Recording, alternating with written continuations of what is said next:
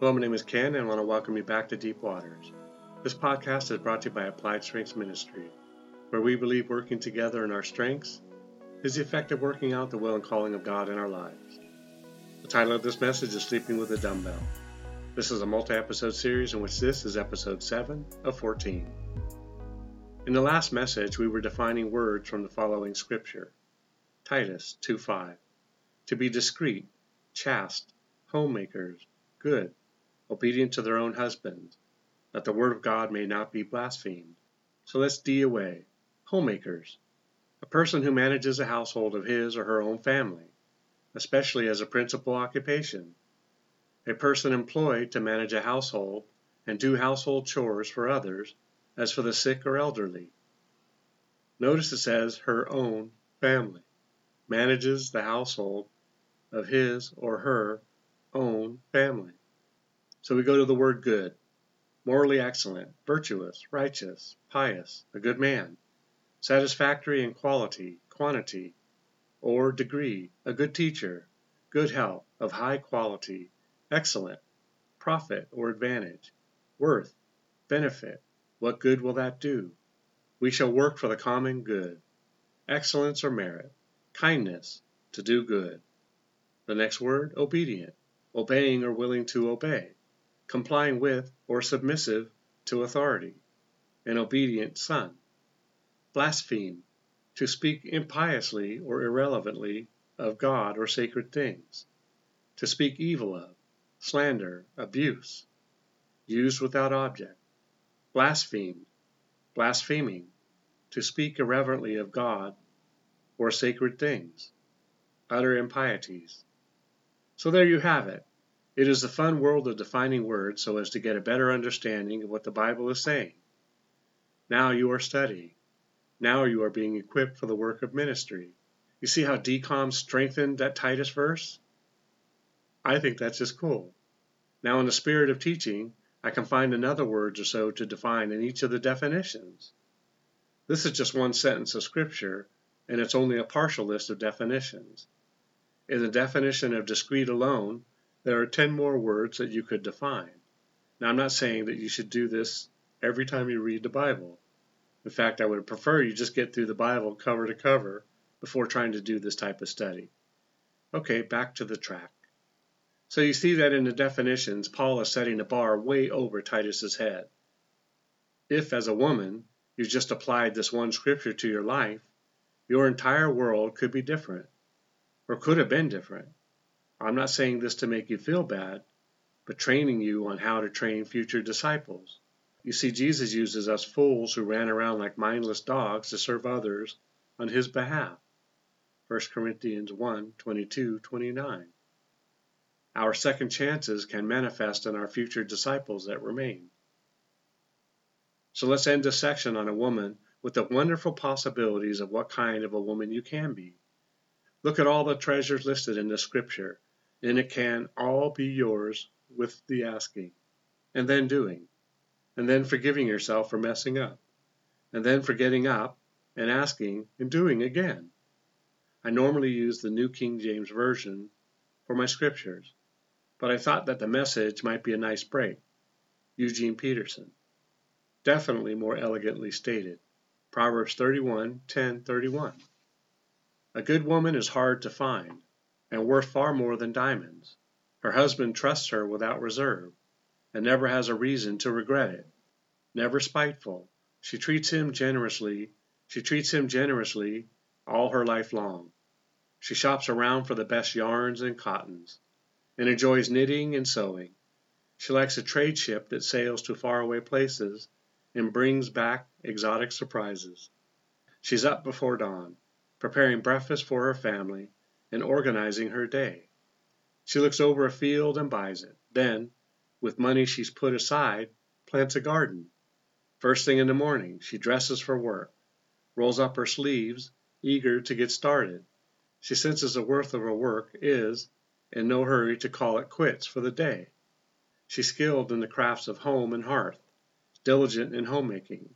She's quick to assist anyone in need, reaches out to help the poor, she doesn't worry about her family when it snows. Their winter clothes are all mended and ready to wear. She makes her own clothing and dresses in colorful linens and silks. Her husband is greatly respected when he deliberates with the city fathers. She designs gowns and sells them, brings the sweater she knits to the dress shop. Her clothes are well made and elegant. She always faces tomorrow with a smile. When she speaks she has something worth while to say, and she always says it kindly. She keeps an eye on everyone in her household, and keeps them all busy and productive. Her children respect and bless her. Her husband joins in with words of praise. Many women have done wonderful things, but you have outclassed them all. Charm can mislead, and beauty soon fades. The woman to be admired and praised is the woman who lives in the fear of God. Give her everything she deserves. Adorn her life with praises. Husbands, and now all the wives say amen and yes, but I've tried not to totally let the men, such as I, off the hook, so that we move in the simplicity that God is working with both genders. Proverbs 18:22 He who finds a wife finds a good thing and obtains favor from the Lord. P.S. You can't find a good wife in nightclubs. Not usually. You, us, we, typically want to find a good wife, while you, us, we, live in a pigpen of moral depravity. Hmm. I have chatted with a few guys that really had high standards for a wife. I congratulated them for setting the bar so high that they can now spend the rest of their lives doing pull ups alone. I know. I thought I was going to be nicer to us men. I guess I will just shoot for growth. You cannot live like a turkey and expect to marry a dove. If you want a princess of a wife, you must be a prince of a fellow. Equally yoked, period. You cannot live in the ghettos and expect to marry a New York City woman. I don't know what a New York City woman represents, so don't ask. But you get what I'm saying, right? You will attract what you are. Marriage is from God, and if you want favor from the Lord, and you are not gifted with the gift of celibacy, then find a wife. Ask him, he will give you one. Ephesians 5:24 Husbands, love your wives, just as Christ also loved the church and gave himself for her. Okay, it's over. I thought we could get through the scripture above with only a few scuff marks. But this one, are you kidding me? Love my wife as Jesus loves the church? How in the wide, wide world of sports are we going to accomplish such a feat? Like I stated above to the women Men, we could live on this one scripture our entire lives. Jesus has endless and abounding love. He delivered his church from the hell journey with his very life. And now I'm to love my wife with the same passion, dedication, and faultless commitment? If it were possible, I might ask my wife if she wanted to trade commandments. But then people might take that out of context. Okay, man. So it is not hopeless, but we do have our work cut out for us. So here's the first step give every last bit of your life to God. Stay near to Him. Get some Holy Spirit along the way, all along the way, and know God thoroughly and without delay. Obey His every commandment and repent as necessary and required.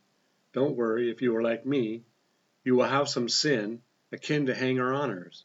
Don't give up. God may be using it to form you into the man He intended you to be. Ephesians 5:28 so husbands ought to love their own wives as their own bodies. He who loves his wife loves himself. Come on now. Am I the only one that thinks we got the difficult part of the deal? Do I love my body? Hmm. Am I a gym rat? Do I eat to my heart's content, hoping that I can live past heart disease? Do I care for my personal hygiene now, as I did when I was trying to draw her in? Do I brush my teeth at least daily? Flossing eliminates nuclear breath, by the way. If you're not sure you have it, ask a friend or a dog. Well, you may want to call them. Sorry, sideways again. You see, it's one or the other. You either love yourself to the degree that you are, your own majesty, or you have to let yourself go so much so that she never would have cast longing eyes in your direction if you looked back then like you look now. The balance would be in the middle, always striving to live and walk in the Spirit. I used to be a natural bodybuilder. I was at the gym five days a week for two or three hours nightly for at least five years. I was damaged goods inside, so I spent a considerable amount of time trying to fix the wrong part of me.